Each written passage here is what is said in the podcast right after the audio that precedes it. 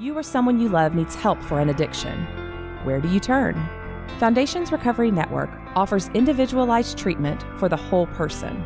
Our goal goes beyond short term sobriety. We address substance abuse and co occurring mental health issues together, providing a firm foundation for long term recovery. The first step is often the hardest, but we're here with a free assessment, insurance information, and treatment options. Our confidential helpline is available 24 7 so call 877 714 1318 and discover the Foundation's Recovery Network difference today.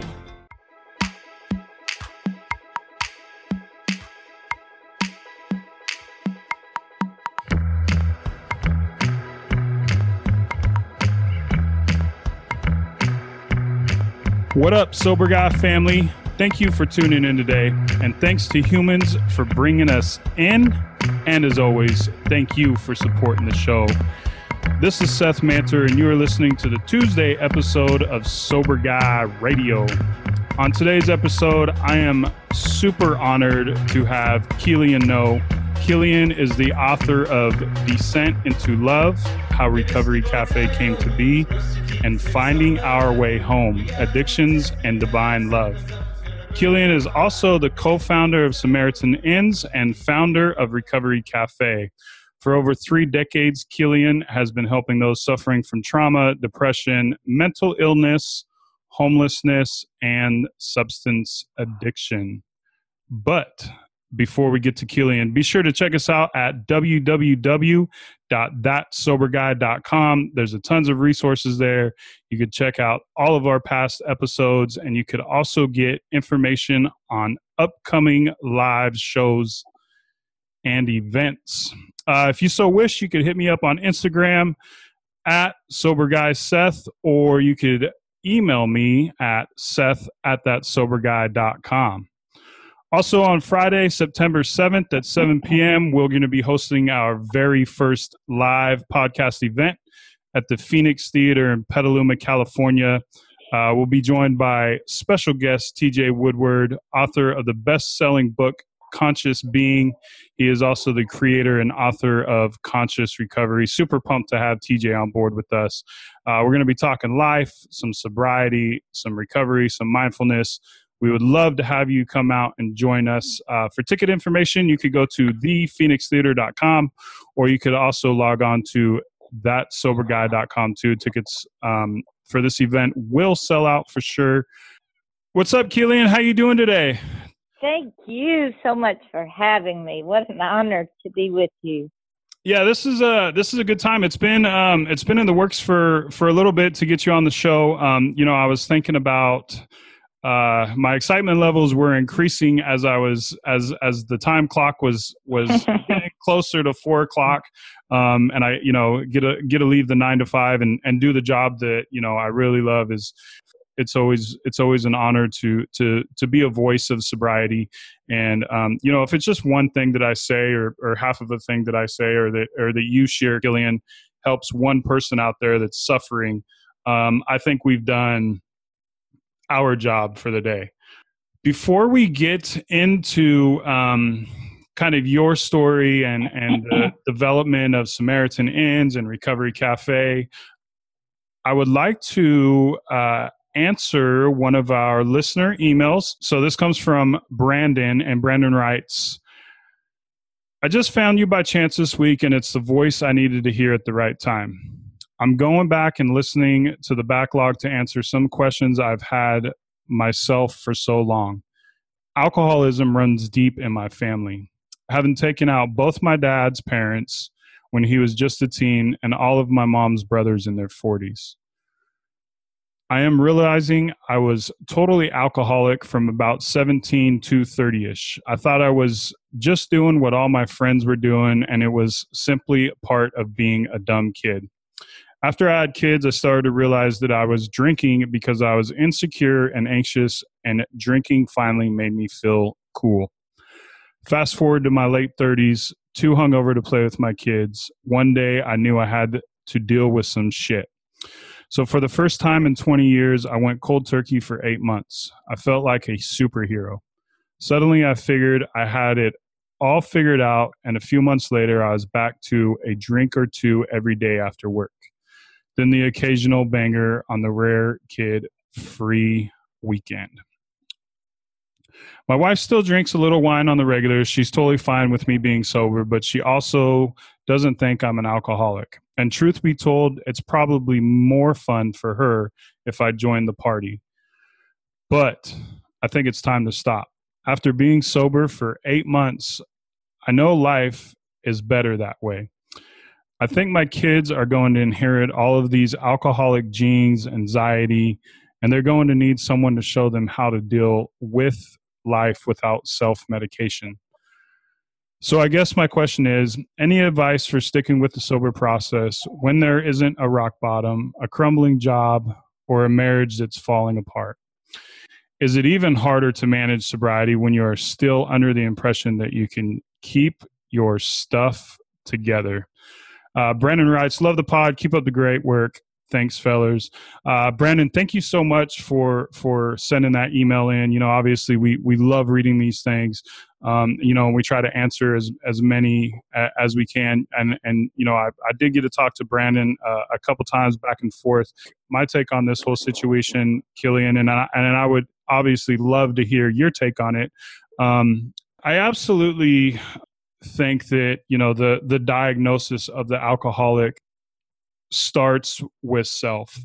Um, the moment that we realize that you know the things that we are feeling, um, the stuff that we're going through, that we can't deal with it anymore, that we need to self medicate, is is definitely a sign.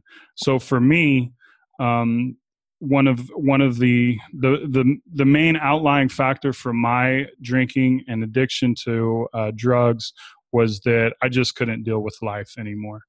Um, you know, and there was there was multiple people out there in the very beginning of my my partying and drinking and partying that were out there doing it with me.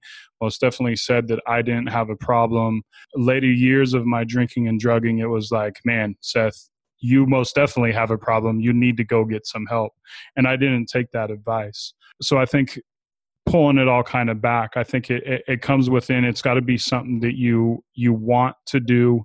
Um, you know, you could live your life being told, you know, yes or no, you're not an alcoholic, but until you really accept the fact that you know alcohol or drugs may be a problem is is when the when the work and and when the the life changes really begin to happen you know so i think i think too you know if it's if it's a question you know i think it's something that most definitely you need to um, look at deeper you know and and i don't know i don't know killian what do what do you think about that? And and if you want me to re-ask the questions that brandon's asking i can most definitely do that for you. Um, but how do you how do you how do you know if if you're an alcoholic or not? Well, um, first of all, your email alone is going to touch a lot of people because you expressed something that so many of us have experienced. So, thank you, thank you for that. Um, I tend to think of um, addiction in a very uh, broad sense. I, I tend to think that when we are hurting ourselves in any way, uh, that could be physically, emotionally, psychologically, hurting ourselves in any way or anyone we love, then we have an issue that we really need to work with. And and and um and it may not in this when I say broad, I I I'm talking about when we have any kind of dependency that is hurting ourselves or others, and that could be work, a dependency on our work, a dependency on approval from others, an unhealthy dependency on security, even an unhealthy dependency on really any kind of sensation that that we um, use to to relieve our pain or or to face hard things um, that are going on in our lives. So, so that's kind of a broad, broad answer, but um, but I think you, Brandon, I can just tell from your email that you have a lot of insight and a lot of wisdom, and I think that that you um, the answer that you're looking for is is really within you. It's already there. That truth is within you. Yeah, and I Killian, I absolutely love the way that you answer that too, right? Because it doesn't just have to be drugs or alcohol that we use to um, advert the things that life throws at us, right? So a lot of you yeah. know, a lot of people, you know, they do use drugs and alcohol. A lot of people eat, um, you know, or, or use food to escape to comfort. Um, a lot of people, you know, become you know workaholics to kind of escape the normalcy of life and you know kind of fulfill their life with something that they're good at rather than to take on the the real stresses of life so i, I absolutely love that you touch that that you know it's not just the alcoholic problem that we that we suffer it's the self medication to get outside of self. So so thank you so much for bringing that up. Yeah you're you're so welcome. Again, Brandon, thank you, thank you for the email. Listeners out there, if you if you guys um, feel the need to to shoot us an email, please please do that. We we absolutely love love reading them. Um, so, Killian, I want to I want to get into into your story a little bit. So, first off, let me tell me what the inspiration behind uh, Samaritan Inns was, and then leading into the finding or being becoming the founder of Recovery Cafe. Well, I was uh, living in the Middle East working as a volunteer. And when I moved back to the U.S., I, I'd never lived in a big city in the U.S. I'd only lived in, you know, smaller, uh, smaller towns or cities. But when I moved back to um, the U.S. in 1982, I moved to Washington, D.C., and I was blown away by the number of people living on, on the streets of our nation's capital. Just blown away. 10,000 people at the time. Um, well, now there are 12,000 people living on the streets of Seattle, Washington, where I where I live. So um, the number is growing, and and um, in many major U.S. cities. But at the time, I just had never seen such huge numbers of people who are homeless. So I began to stop and talk to people and and ask them to share some of their stories. And and what I what I realized and what I heard over and over again is for many of the people, yes, there's a housing crisis in most U.S. cities, no question about that. But for many of the people I talked to, they, they were um, trapped. They felt so trapped, hmm. trapped by mental illness, trapped by addiction, and it, it's as if they were just had chains wrapped around them, and with no way of escape.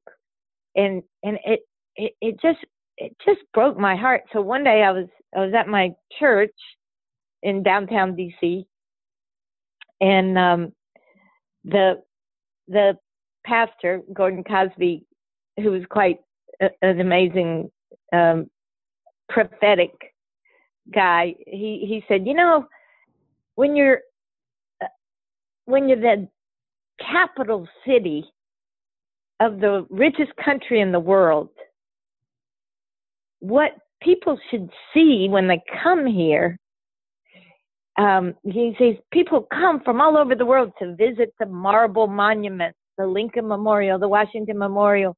But what what people really ought to see in the capital city of the richest country in the world, they ought to see on every corner places where people who have fallen through the cracks and are suffering places where they can rebuild their lives, reclaim their lives.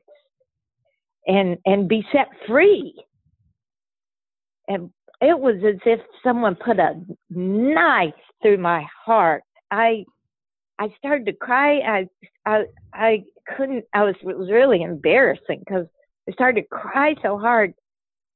And at the end of that uh, service, I I went up to Gordon and I said, you know, this may sound crazy, but that's what I want to do in my life. I want to um, help create places where people who are trapped can be set free, where people who have fallen through the cracks can find belonging and can find just how much they are valued and how precious they really are. That's what I want to do in my life. And um, so that's that's kind of the a long story for how I kind of uh, first got into this, and um, it was in the process of trying to launch the Samaritan um, with with uh, my friend David Erickson. It was in that long process that I came to understand some of my own addictions, and um, and so you know my own recovery journey began in earnest actually as I as I was reaching out to to uh, respond to the needs of others. It was it was like my some of my healing began as I was reaching out to offer healing to others. I, I would agree with that. Like my my recovery didn't start until I started to become service of those that that still suffer the chills that I get and the motivation that just comes from those, you know, I'm sure his speech was was quite longer than than what you kind of paraphr- paraphrased, but just in those like four or five sentences that you talk about, you know, seeing the the human that's still out there suffering or or you know, quote unquote that has fallen through the cracks, it's just it's so heartbreaking for me like I, I, I take some of that personal that you know i if I don't if I don't come up on the opportunity to help someone, I don't be part of the solution. Um, then you know I am most definitely the part of the a part of the problem. Yeah, and and one thing's for sure, as as you know so well, Seth, the recovery journey, whatever we're recovering from, and and we say here at Recovery Cafe that we're a community of people recovering from many different things. So some of us are recovering from depression, others, you know, meth, others heroin, others PTSD. Um, some some of us have many of those are recovering from many things all at once. As you know so well, it's it's such a rigorous journey. I mean, it just takes all of our energy and our attention to stay on the journey. You know what I mean? Yeah, absolutely. It is. It is. It is most definitely. Um, there's a lot of of work that goes into it, and it's so funny that you know it's so true that you talk about you know like we there's there's so many of us that are recovering so from so many different things you know i find that on on a day to day basis on a minute to minute basis what i'm recovering from from whatever is affecting me at that moment um, mentally, physically, emotionally is is what I become to recover from. Um, you know, so like right. today, today I found myself uh, super impatient, right? So I was trying to recover my patience. Um, so it's it's most definitely um, you know something that continues to be a work of you know, for lack of a better term, a work of art, if you will. It's something that I have to continuously work on and mold in order to get to where I want to be. Um, so it's definitely recovery is not a destination; it's most definitely a journey for sure. For sure, and and uh, I love what you said about uh, on any given day you're you're recovering from whatever.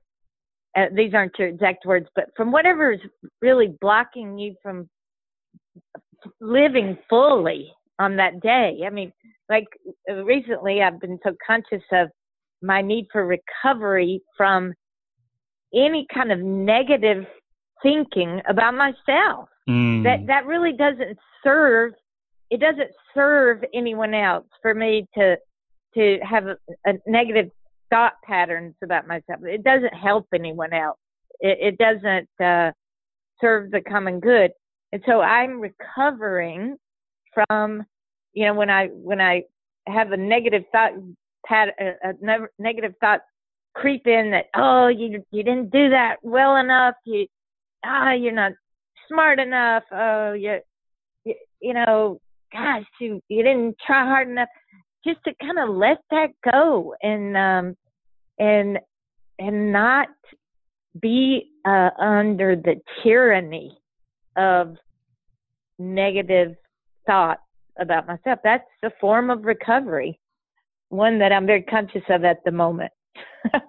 yeah, that's that's definitely you know um, some good stuff there that you share, Killian. You know, I think that's that's a big one for me. You know, is is always um, you know the the perfection and not not you know i'm super self self critical um, and when i when something yeah. doesn't turn out the way that that i want to turn out um, or it doesn't turn out how i envisioned it to turn out you know it's definitely one of those things that i have to sit down and take a look at or um, close my eyes and you know i've i've been um, getting into meditation a lot lately and i'll do a short maybe 5 10 15 minute short little meditation um, I do it at, at, my desk a lot. You know, when I when I'm oh, finding oh, yeah. when I'm finding that I'm slipping into these cracks. You know, it's it's so crazy that. Yeah. Um, but it just it just goes back to show that you know I I truly believe that I will never be recovered.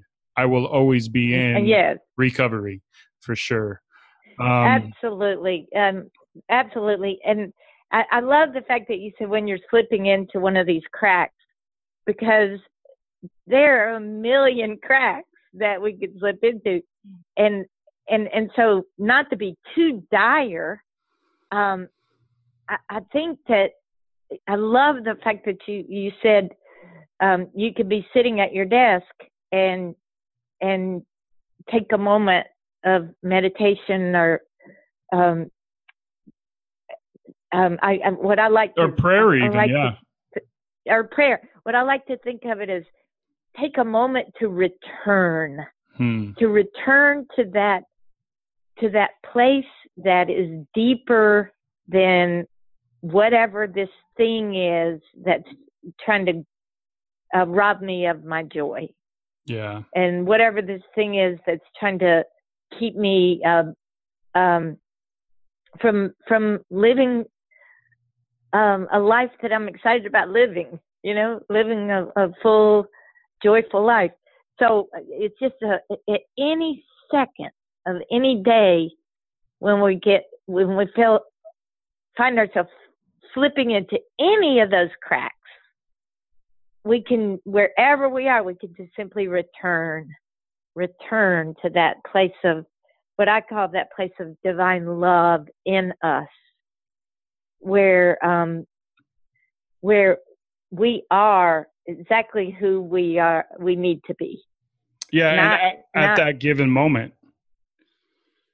Yeah at, at that given moment we we are we're who we need to be and and we're okay in that just just as we are in that moment. In that deeper place in our our truest self we are who uh, we were created to be. In that deeper truest self so a return to that deeper truth, that that place of, of the divine in us, where we are um, we're okay. Yeah, yeah. We're more than okay, actually. Yeah, we're, we're more than okay. That's so true. That's so true. That's so true. So so kind of kind of just get and and not not that there's any sort of agenda here or anything but just kind of getting back to um because that's that is like super good stuff right there killian and I, and I appreciate that um okay. but but getting getting getting back to um you know finding finding recovery cafe so you you you you saw the need um a, a, a an immediate need a, a desperate need by you know our fellow fellow humankind Um, you you kind of felt their pain, and so you um, had this vision um, for Recovery Cafe. So what led what led up to you um, you know kind of kind of putting that into place? What did that look like? Well, I, I you know I shared a little bit about uh, the the journey of um, starting Samaritan Inns in Washington D.C. And then my husband wanted to take a job in Seattle, and that was really hard for me because I just loved the community that um, had emerged in Washington D.C., the Samaritan Inns community.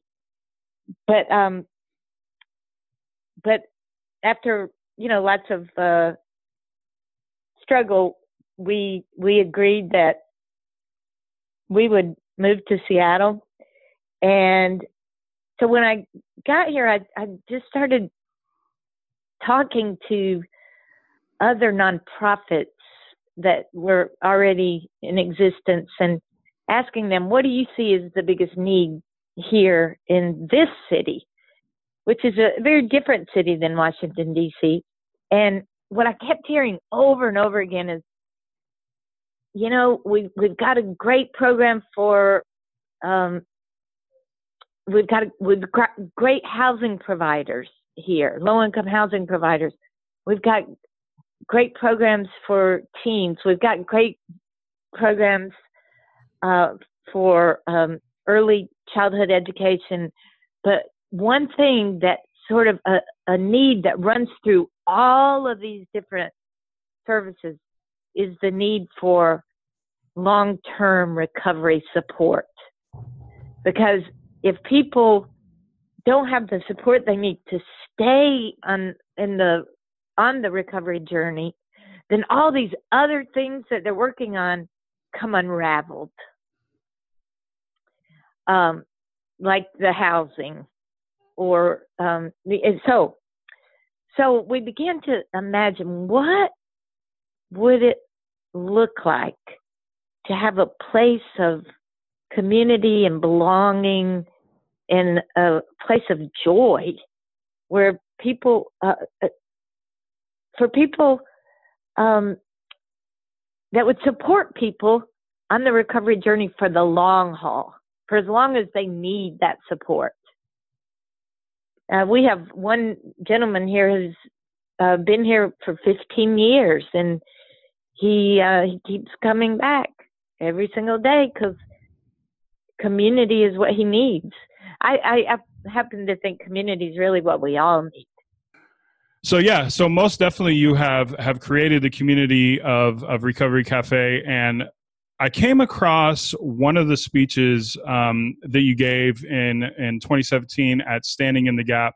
You you spoke about you know kind of the building blocks of that community, and you spoke about the four lifelines um, or practices that make up the heart of Recovery Cafe.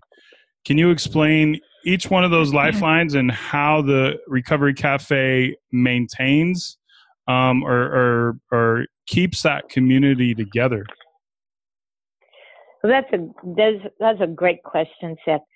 Um, I would say one of the lifelines is the the understanding that what we all need is to be deeply known and loved. It's one thing to have a bunch of people in our lives who say, ah, I really love you, but don't really know our struggles, don't really know those cracks that we are, um, you know, afraid of falling into again and again and again. But when you are in a, a circle of loving accountability, and we call those circles recovery circles here. When you're with that small group of people week after week after week, and they know you deeply and love you, that's powerful. So, being deeply known and loved and having a structure where that actually happens um, called the Recovery Circle is is one of the lifelines. Another lifeline is the notion notion that everyone and the expectation that everyone who is a part of this community is a contributor. It, it doesn't matter if you walked in for the first time and you, the last time you used meth was 24 hours ago, because we do have a 24 hour, we ask people to be, um, to have not used for 24 hours before walking in simply to create a refuge for for others because everyone here is is and not everyone but a lot of people are really trying to pull together drug and alcohol free days and weeks and months and years. So so we do ask that people um, have 24 hours before walking in drug and alcohol free but with, even if you've just got 24 hours we know that every single person is a contributor. And so people are expected to contribute by running the place, by doing the chores, by keeping, by helping prepare the food. We serve two really healthy, beautiful meals a day, and um, people are expected to contribute contribute by running the physical cafe and people are expected to contribute by the way they show up in support of other people's recovery journeys. So being a contributor is another one of the lifelines. And, and um, in fact, even when someone relapses and they come back we we have this understanding that that there is no shame, but that they have we we ask them to please tell us what they learned in their most recent relapse. Tell us what they learned because their experience might help save my life or your life or someone else's life. So we try to value again, everyone as a contributor. Another one of the lifelines is that we we know that you can't just remove negative behaviors or destructive behaviors without putting something positive in place of those behaviors. So we have amazing opportunities here in the cafe community to participate in positive activities. We have a running club. We have a walking club. We have art, music, poetry, writing classes. We have opportunities for service. Um, people can learn to be baristas here and then um, not only serve the community um, special coffee drinks, but they can get jobs at Starbucks. Um, but just so many opportunities to do positive things and to develop really positive connections with others. And then the uh, another lifeline I think is that we're very intentional about raising up leaders in the community. I, I think there, it's a it's a really revolutionary concept to raise up from some of the most vulnerable among us to raise up leaders and and have those people who once were too ashamed to look you in the eye to step forward and lead the recovery circles and lead some of these classes and lead the running club and and um, just on and on and on. So those are some of the things that I think are at the heart of our community that that are lifelines. Yeah, I think it's I think it's so so so awesome, you know, that there you know there's a lot of good stuff there but I, one of the one of the founding you know foundations of recovery cafe that i absolutely love is that you guys don't discriminate about who comes in through the doors every person every human being that is out there suffering from you know mental illness homelessness depression whatever it is like that person becomes a part of the recovery cafe community right away and you expect them to you know be a part of the recovery cafe and then through their growth um, you lift them up to be a leader. I think that is so so awesome and so many of us out there that struggle you know we don't we don't realize that places like this have this type of love that we can't just walk into the doors and be loved like people are loved at the recovery cafe. I think that's so amazing. And then you know obviously the love just being so important um super super cool.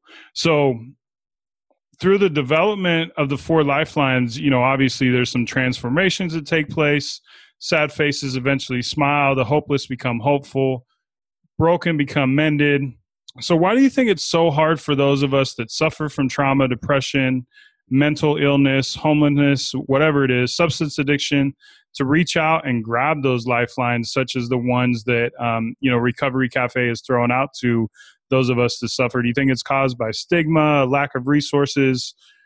What is what do you think is the underlying factor? You know, maybe there not be one, but you know, multiple out there. But what do you think is the main cause of people not willing to reach out and and grab it by the horns and, and really really work it?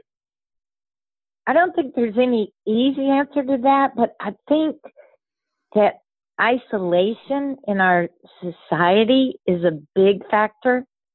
People are so isolated that they don't, uh, very few people, and even people who would not consider themselves suffering from any kind of mental health challenge or addiction, very few people have authentic community in their lives where mm-hmm. they are truly deeply known and I, and I think we were created for that kind of of authentic connection and so I think it's hard um, this as I was saying earlier this recovery journey that there's so many cracks that that all of us could fall through that it's it, it takes a lot of rigor and we cannot do it on our own um, I don't care if you're recovering from um, negative mental, you know, mental thoughts or or um, uh, recovering from a need for approval. I don't care what it is. You can't do it on your own. And so I think that's what makes the journey so hard. People don't have communities like this where where they feel unconditionally loved and accepted just as they are and and we all know that the, the paradox is that we don't really change when someone is just judging us and saying change change we change when we feel accepted and loved just as we are before we before we change so that's the paradox we we all need that unconditional love, that community, not just from one person or one good friend or our mother, but we need it from a community of people. Where and we need to know that what we bring to that community matters. That we are participating in creating that that place of unconditional love and belonging. And I, I think that's what's missing in everywhere from small towns um, to huge cities. Yeah, no, I think that's I think that's super important. You know, I know that for me, um, one thing that kept me away from you know uh, reaching out and getting out for help. Obviously, you know, I was sick, caught up in my addiction, caught up in my own head. Um, but I didn't, I felt like I was so alone. I felt like I was so isolated. And it yeah. wasn't, it wasn't until I, um, you know, eventually I went to a inpatient treatment um, center, uh, Azure Acres in Sebastopol, California. It wasn't until I was there for, I want to say probably a week, maybe week and a half, that I finally realized was like, oh my God, there are people out there just like me that suffer from the same exact emotions that I am feeling, um, the emotions that I drowned, the emotions that I don't want to feel. And I think, I, Killian, I agree with you 100%. You know, I, you know, it, I, I'm so grateful that you bring that to light. Until we associate our feelings or until we see ourselves in someone else, knowing that we are not alone, knowing that we are not the only person that suffers from what we are suffering from and what's holding us back from our true natural self, um, we won't be able to to make change. And I and I saw that, you know, most definitely in in my healing and in my recovery.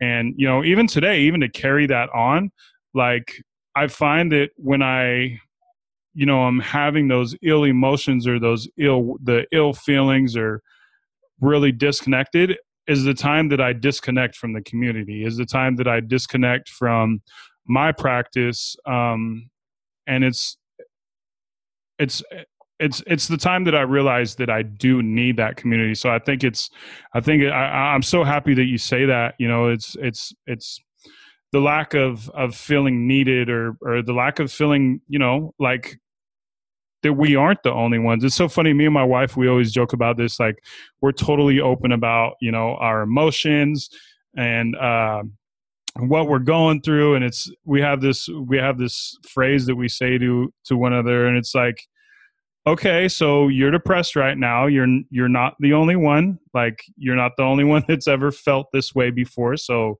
you need to talk about it. You're not special right? Um, and and we, and we we we say that you're not special because you know it being that we are not the first one to feel depressed or angry or anxiety or you know it's it's it's so funny i think that you know the community it, it um you know especially what you guys have created what you and the team at recovery cafe and even the community at recovery cafe what you guys have created it's so important um, you know, to remind us as individuals that you know we are not special. We are not the only ones that have ever, um, you know, felt this way. You know, I think think that's I, I love I love that you say that, and I love the um, you know the sense of community that has been created. Um, so I guess you know one one thing that I do I do want to talk about, and we get a lot of we get a lot of emails about is um, you know like relapse or going back to our old ways. Um, so after one of them, we, you know, uh, a human is pulled from the wreckage or rapids of life, um, you know, caused by trauma, depression, mental illness, whatever it is.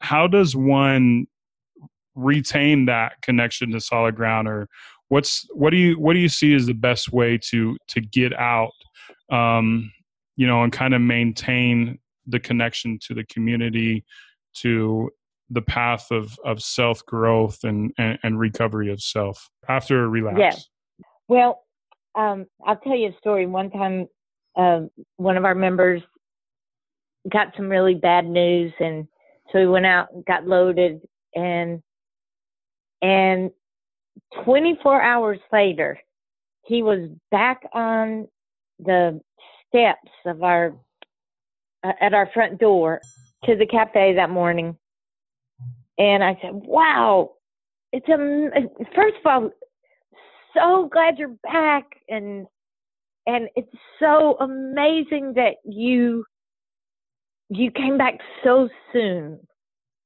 from a relapse. How did you do that?" So, uh, um, and I'll never forget what he said. He said, I said, how did you? You know, he said, and I, I said, in other relapses, it's taken you out for like, you know, years at a time. And uh, I said, how is it that you came back so quickly? And he said, the first time in my life that I knew it mattered to someone else that I come back. So it speaks to that community thing. Um, it doesn't mean that relapse doesn't happen, but it speaks to being a part of a people who you who who you know really care about you and and who want you to come back and who need you to come back.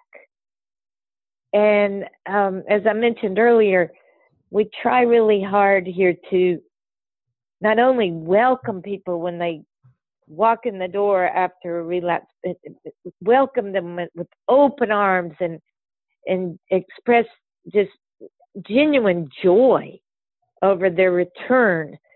But we also try to sit down and say, Tell us what you learned. Tell us because we need to learn from your experience.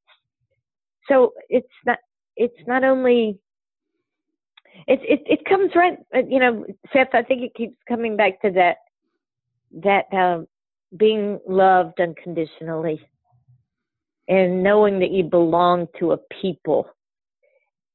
And I, I just think that is um, that's more rare in our American society than than uh, most of us want to admit.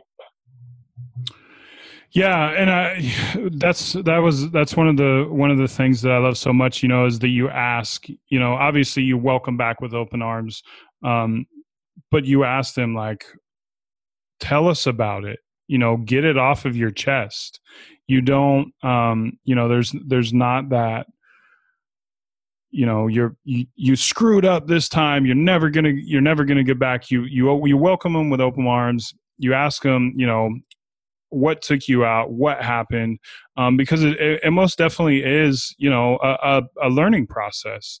Um, yeah then, it's a learning process for sure for sure. Like i like i said at the beginning you know of uh, of the show is it's a journey. It's it's most definitely um you know it's it's it's not a destination. Recovery is is is a journey for sure. When someone does come back from relapse i mean i'm sure that you see that there you know there's probably a, a bit of shame and guilt. And and this can make it difficult for for the stranded to reach back out you know a second third 13 time what does what does the community at recovery cafe offer to ease this? I know i know that it's love. Um, you welcome back with open arms. Well i think a, a, a lot of what happens takes place in that small intimate group called the recovery circle. There's um I, i've seen in my recovery circle seen people welcomed back and given the opportunity to process what happened and given the opportunity to share and reflect with people who who are just so delighted that they're back. So I, I don't know that I don't know that I have any, anything um, too much to add except just how rare that is to be welcomed back with open arms and to have your experience valued, even the experience of a relapse, to have that valued. In among people who who really, really know you and really, really care, does that mean that we have some there's some magic that prevents anyone here from feeling shame or disappointment in themselves? No, I wish we did. I wish we hmm. did, but but I do think there is something about that small group where you are so deeply known that at least it, it's at least an antidote to being stuck in self punishment and shame and and not able to move on after a relapse.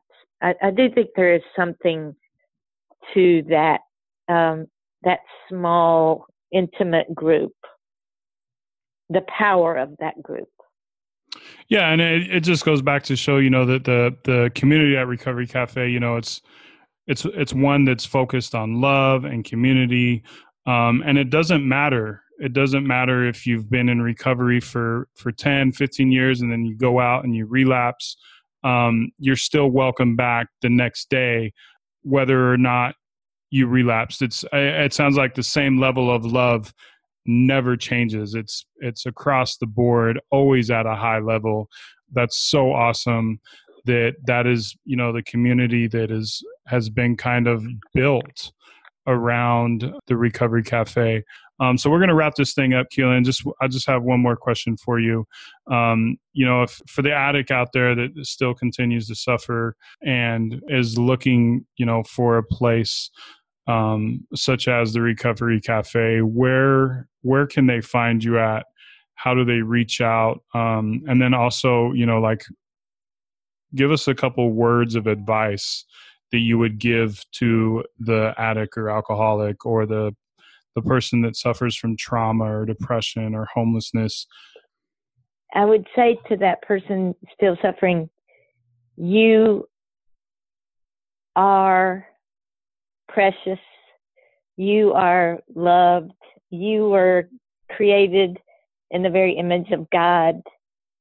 And there is absolutely nothing that you've ever done or could do that can separate you from from that love and yet coming to know yourself as loved is a really hard journey because we've been programmed to feel shame and to basically hate ourselves when we make mistakes. And and so I would say to to that person it's it's a hard journey to come to know yourself as as loved and as precious but come and be a part of that journey with others because you, you you can never come to know it on your own all alone.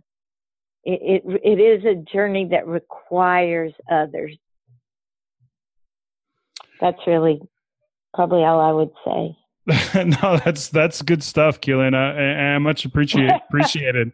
So, if if if anyone's looking for information on Recovery Cafe, um, or any of your you know your the books that you've written, where can they find out more information about you? Um, you're also getting ready to do another uh, a 2018 Standing in the Gap. Uh, I think it's scheduled for September 20th. Correct? Where can they find information about that? Our website, recoverycafe.org or um, if they want to learn about how to start a recovery cafe in in their town or city, they can uh, find us at recoverycafenetwork.org. That's the organization. It's part of the Recovery Cafe organization, but that's the branch of our work dedicated to helping groups all over the country replicate this model. So the one the one um, address you need to remember is recoverycafe.org, and you that will that will really uh, take you to anything else that you want to to find. Yeah, be sure to check out recoverycafe.org. There's a tons of resources on there. You could get a hold of Killian. Uh, you could find out more information on Recovery Cafe, the work that Killian is doing and the community at Recovery Cafe is amazing. The love that you guys are sharing with the community, the love that you share with humans um, is is unmeasurable, and you know I I appreciate it, Killian. Thank you so much for joining me today. It's it's been an honor. Uh, it's been great. Thank you for tuning in today. Much love and respect to you, Killian. Keep your blood clean.